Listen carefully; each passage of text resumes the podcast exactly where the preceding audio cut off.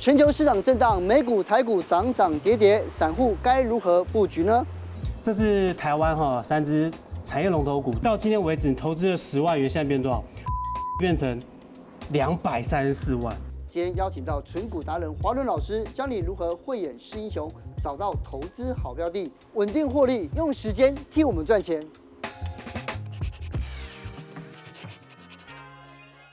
瑞正，你看啊，像今年啊，台股从开春以来就一路这样子，像很惨淡，对不对？那你你觉得这种情形，二零二三年会继续吗？我们说每个人都觉得二零二三可以乐观一点了吧？对呀、啊，所以你看，我们大家每一个人都在想这件事情。我们今天就请专家来跟我们讲。那个专家不敢当啊，就分享一下我个人过去十几年的经验，二十年的经验。二十年。对啊，其实你说行情不好，股价跌。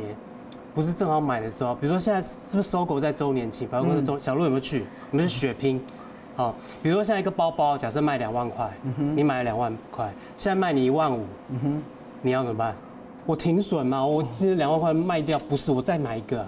再买一个，对啊，所以有有资金再买一个。哦。对，如如果如果周年庆哦又下杀，再再有更低的折扣，包色，我们就再买，对不对？对。对，不可能说你买了两万包包，就现在现在那个 SOGO 专柜卖你一万，那我停损，我卖卖回去给给给厂商，不可能嘛？股票也是一样道理啊。哦，其实你趁低点可以累积到更多的股数。嗯哼。那尤其是我，我都比较喜欢买买这种龙头的绩优的股票，产业龙头。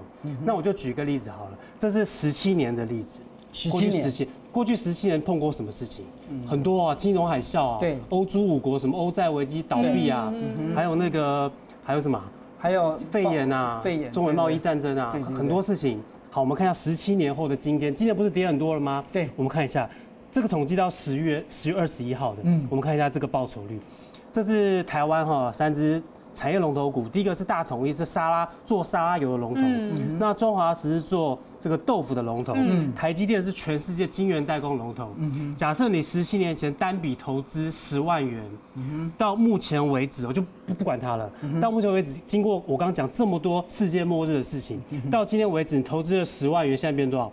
大统一变成两百三十四万，中华石变一百八十八万，台积电变成一百一十九万。嗯哼。可是这样没办法财富自由。对啊，你才还是两百万，所以十七年十七年前只买一张不行啊。嗯哼，我是希望大家定期定额，股票跌的时候买更多的股数。对，假设你过去十七年，对不对？每个月要投资五千块，每个月五千块，对，累计累计到现在中这个大统一累计到多少了？嗯哼，八百四十万，哎，就比较多，对不对？中华石是八百零七万，台积电也有累计到资产是六百三十万。哦，所以我们要。累积到一定的财富，我们才能呃叫做财讲怂怂一点叫财富自由。嗯，所以我们要持续的定期定额，不管过去十七年发生多少事情，那像今年今年大跌，对不对？对，会不会是最后一次？不可能啊，未来很多很多次，所以我们要有有纪律，要有耐心的。这个长期投资下去。哎，黄老师，我刚刚听到你介绍这三个例子，这三档啊，它的共通点就是它是龙头公司。对。可是现在大家还是，我觉得大家还是普遍不看好台股的状况之下，散户还有什么其他选择？对，台股毕竟是浅碟市场哦。对呀。这个虽然是龙头公司，也是规模很小，但是我们拿选台股的这个龙头企业的方式，其实放眼全球，它的道理是一样的。大者恒大，富者越富。对不对？大家应该都知道，就是好像贫富差距好像越来越大，是不是？好像有钱人怎么越来越有钱啊？是。哎，大公司好像越来越大，哎。对。应该是这样。我们就举这个微软 （Microsoft），呃，相信大家没有人没有用过它的产品啊。对呀。你打 Word 是用哪一家产品啊？对呀。呃，都是都是。在办公室里面的软体几乎都是都都是微软，PowerPoint 都都是微软。嗯。过去这个十年啊，涨几倍？十倍。台积电八倍。八倍。那 Costco。应该大家都去过，对不对？对，也涨了六倍，所以就是大公司它就会越来越大。而且你看这个全球的首富这些，包包括了汽车啦、网购啊，还有精品啊，各式各样都是都是就是指标的龙头股。我们还是讲这个微软好了。嗯，微软比尔盖茨创办人大家都知道，那在我们这个年代啊，应该鼎鼎大名啊。他占据世界首富很久，嗯他到今年而也跌很多啊，他的微软股票也跌很多啊，他现在财富是。一千两百九十亿美金，可是他是今天才有这样的资产吗？不是，不是，他十年前、二十年、三十年、四十年前也是越来越累积到这么多，他还是从零开始，然后累积到这么多。所以假设我跟比尔盖茨一样拥有微软的股票，那我财富增加的速度是跟他一样快，但是他的绝对金额比较大了。对啊，对啊。他成长十趴，我们也成长十趴，可他的十趴比我们十趴多很多。没错，对，没关系，我我们慢慢来。对，比尔盖茨啊，对不对？Google 创办人啊，然后那个 Amazon 的创办人贝佐斯啊，他们的钱都越来越有钱。所以各位观，各位各位，如果你相信大者恒大，富者越富，那我们就买这个呃龙头企业它的股票，我们就跟它这个累积的资产速度是一样。对，那到底要怎么样才能挑出龙头股？对，那这个就是我一直以来的我我买买进这个龙头股的存股的一些条件。嗯，那第一个当然一定要龙头股。要寡占市场，市占率可能三十趴、四十趴、五十趴。但是像我刚刚讲，微软啊、苹、嗯、果啊、嗯、那个 Amazon 啊、Costco 是不是都是这样的？嗯、对不对？那第二个，这个产品要长久不变。长久不变，你不可能说今天去用微软的 Word，到明年就不用了。嗯、哦，应该不会啦。你今年去 Costco，明天就不去 Costco。哦，明天可能不会去了，下个月可能还会再去嘛？嗯、对，所以它长久都都都要去消费的。嗯哼。那主要是哦，第三个很重要哦，它自由定价能力高，嗯哼，它可以涨价。哦。对，它可以涨价。他自己说什么就是什么，就对。对，它最大。就话最也给当的。哎，没错，没错，没错。所以他是不是越来越有钱？嗯哼，对嘛？所以我跟着他一起有钱。对啊，他可以涨价，毛利率就高。毛利率大家知道什么意思吗？就是我我卖一百块的东西，我可以赚多少？但大概是这样啊。对。那有些可能你卖一百块的东西，我只是赚一块哦，就很辛苦。对。他卖一块百块的东西可以赚五十块哦，毛利率就是暴利了。我们先看这个全球百大企业它的定价能力哦。你看哦，它过去这个十年的右右边这个表图表，大家看一下，从毛利率从三十趴到现在三十八趴，它都是稳定成长的。那最左边这个三十七点九八，就代表说这个是全球的这个百大企业，那它的毛利率可以高达三十七点九趴。但如果中小型股呢，可能就二十几趴，嗯，表示大型龙头股它的定价能力是比较高的。老师，像你刚刚讲的，介绍毛利率啊，或者是要确定它是不是垄断啊，或者是制定这个价格，万一投资的小白中的小白真的都不会判断，还有没有什么指标是他们可以掌握的？对，像我一开始我就喜欢说买龙头公司嘛，嗯，我脸书每天都说我们要买龙龙头企业的股票。那如果说你不没办法判断的话，那我们选有龙头公司的基金也是不错的。哦，对。可是老师，你看哦，在二零二二年，今年真的台股是一路下跌哦，很多小资主就套牢了。有没有什么样的劝示或激励的话呢？想要跟大家分享呢？套牢我也套牢啊，哎，没关系，巴菲特也套牢。巴菲特也套牢。你看，这 巴菲特过去几十年的资产，他们每年一直成长，没有，也是没有上上下下。对，可是长期的成长，有时候跌百分之三十，今年也跌很多哎。嗯，对，他有时候又套牢啊，没有关系的。其实我刚刚一开始讲套牢就套牢，就就再买就好了。对，对啊。但他已经九十一岁了呢，九十一岁，我看看他一百岁能够存多少钱？哎，对啊，他现在差不多一千亿美金啊，所以我们重点是要长期投资。哎，但是股票跌是不是？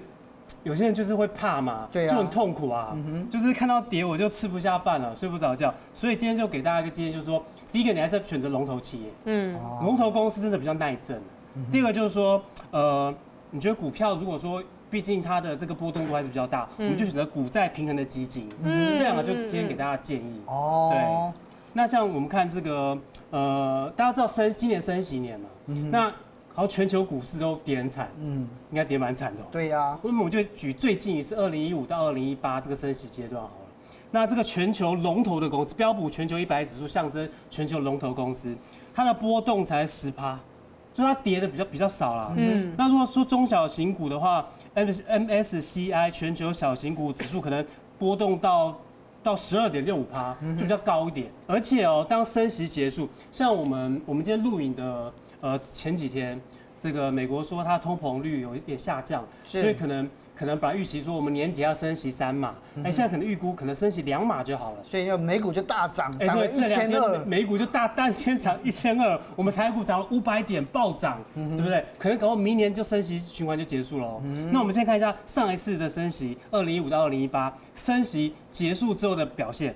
哇，这个不得了！这个标标普全球一百指数象征代表着全球龙头企业，它一年后的涨幅是三十趴，嗯哼，那两年后是五十四趴，那如果拉长到三年后升息结束，停止升息之后，涨幅快一倍，九十二点五趴。那如果是中小型股的指数，大概只有一年后涨二十几趴，那到三年后也只有涨六十几趴。那换句话说，龙头企业它就是下跌的时候，好像比较抗跌，比较耐震，比较强。是，哎，可是当呃经济复苏了，当这个呃升息结束之后，它涨得比较多。嗯哼，那其实就是就符合大者恒大，富者恒富的道理嘛。对，对不对？龙头股就是说，哎，跌的时候跌的比较少，哎，可是涨的时候好像。哎，涨得不会比你少啊，涨得还比较多，嗯、所以那些有钱人就越来越有钱了。是，对。老师，可是你刚刚有讲到一个概念，是要跟债来做搭配跟配置。对。所以这个图是不是告诉我们说，这样子的配置其实又可以更去抵抗它的波动？对，其实我们刚刚讲龙头股票，它的耐震性、嗯、抗震波动度已经比中小型的股票小很多。嗯。但是有些投资人呢，就是碰到股票跌，他就觉得世界末日就、嗯、就受不了了。嗯。所以我们就可以搭配一点债券。因为就算是龙头股票，毕竟还是股票嘛，它的波动度哈，我们统计最近五年它有十六趴。对对，十六趴以台积电来讲的话，四百块十六趴是六十几块，可能一般人受不了。那我们就在这个基金里面搭配一些优质的债券。哦。如果龙头股票加优质债券，更能抗这个耐耐震这个波动度，可能。可以下滑到十二点七趴这样。嗯，可是因为好像这样这样子，像龙头股票加债券，这个基本上这是基金嘛，对不对？对，基金。可是，一般的投资小白还是不了解，就是到底哪一档基金值得买，哪一档基金就是哎，大家要再这样确确认一下。对，对啊，其实我就是就是就是，反正我本来就是买龙头股票了。哦。但如果说我们个性很保守，看到跌，我们就是哇，好像世界末日，好像好像好像就就就是。就怎么办？明天怎么办？明天活不下去了，对。那我们就搭配优质的债券。优质的债券。那这点基金比较好的地方是说，哈，那基金经理人会调整，他会在可能这两年是不是景气这个比较不好，因为升息啊，又有疫情，又有战争嘛，对不对？他可能股票配置的比重就可能比较少，可能就二十趴。嗯哼。那拉高债券的比重。那如果说当我们景气呃复苏了，然后停止升息了，疫情也结束了，战争也战事也停了。这时候，这个呃股票我们呃我们可能就可以拉高到七十趴、八十趴的比重，嗯、那债券就比较少。是，所以这样搭配的话，就比较适合，嗯、呃，更更有助于我们的这个报酬率这样。嗯，对。那感觉起来就是要选择股债平衡的基金嘛。对对。那在当中到底有什么特别要注意的风险呢？嗯，对。那龙头股票那就不用讲了，我们讲债券啊，债券很多种，有两种，一种叫非投资型的，一种叫投资型的。嗯、非投资型债券又叫做。垃圾债券这个名称很有趣，它是风险比较高，风险比较高，它它的债息利率比较高，就是有些中小企业可能周转不灵，债信平等比较低。嗯，我跟银行借，银行不借我，因为我可能快要倒了嘛，我就只好发公司债。那这个债券呢，可能就是我给你很高的利率，让投资人来赌我，赌我这个公司可能会复苏，哦，可能会。经过度过这个危机，我就会就可以偿还我的债息，这样。嗯、但是有很大倒闭的风险，就应该说偿债能力具有比较大的风险。对，对，它就比较它平信用平等就比较低，这样。对对，叫它乐色债。对，当然投资人你要买这种也可以，但是我不喜欢了，因为我不喜欢赌博，因为十赌九输了。嗯，对，你这次赌赢，你下次再赌也不见得会赢啊。所以我们还是稳中求胜，稳定一点。是，所以有一种投资型的债，这种等级的债券是比较好了。嗯，它过去从两千年以来哈。它的违约率才违约率才百分之零点零八七，就几乎没有什么违约了。对啊，就像这个图，从两千年以来，这个投资等级的债券是是比比较比较比较没有风险，因为你已经有投资龙头股票了嘛，这个基金里面，所以你搭配这个投资等级的债券，等于说就是稳定了。那如果说说你要赌博的话，那你应该是去买比特币啊，应该不是不是买基金啊。哦，比特币也跌呢。对啊，读书读书大涨大大跌啊，所以你要赌博应该是我们讲投资来还是稳定为优先考量。老师，这个平均违约率算非常非常非常低了，几乎就没有违约。如果你真的中的话，那你真的几率也真的是很低耶。对啊，可以去买乐透了。对。但是我我们好奇哦，就是说，因为其实我看我老师之前的书跟他访谈里面讲到，就是说，呃，经经过两次的股灾，嗯，对不对？而且大赔出场过嘛，对不对？对。所以在这样的情况之下，我们到底要怎么样，就重新来思考，就是哎，到底投资龙头股啊，买基金这件事情呢？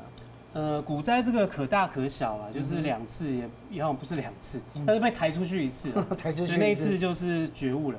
就是我刚退伍的时候，就是都一帆风顺啊，买什么都赚，什么都买一些小型股、投机股啦，什么垃圾债，就就是买一些投机的标的啦，那有赚，但一次就出场了，因为小型股真的是暴涨也会暴跌啊，而而且通常都是在在一开始的时候我会买比较少，因为不敢买，对，就越涨越有信心呐，越涨就觉得自己是股神这样子，越压越多，结果就就崩盘了，就就几乎输光了，所以我那时候。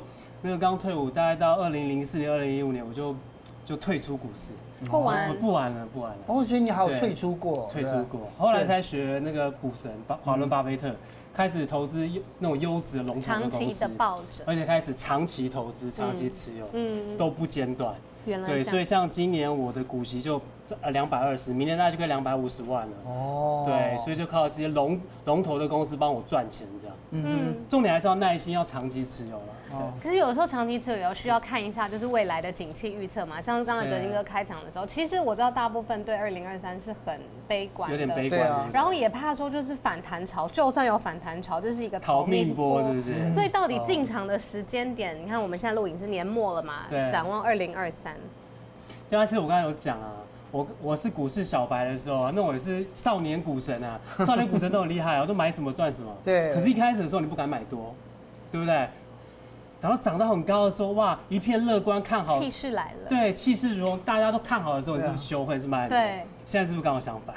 对。大家说悲观，嗯，其实刚好是悲多观才是买点。其实股市哦，你在你久了就知道说，第一个啦，你如果要单笔加码的话。当然，就是这个时候大家都觉得很悲观的时候，你去单笔投资。嗯哼。哎，但是我们一般人没有这种，可能我们要上班啊，那我们可能没有研究这种总总体的经济这些数据啊，那我们就定期定额投资基金。是。你想想看嘛，假设你你我我从十块开始买买一个基金，它跌到五块，十九八七六五。嗯哼。然后小鹿很厉害哦，他股神他说没有十块太高了，它最低点是五块，我从五块开始买。我掐指一算。对，掐指一算，这么厉害。对啊，你看十九八七六五。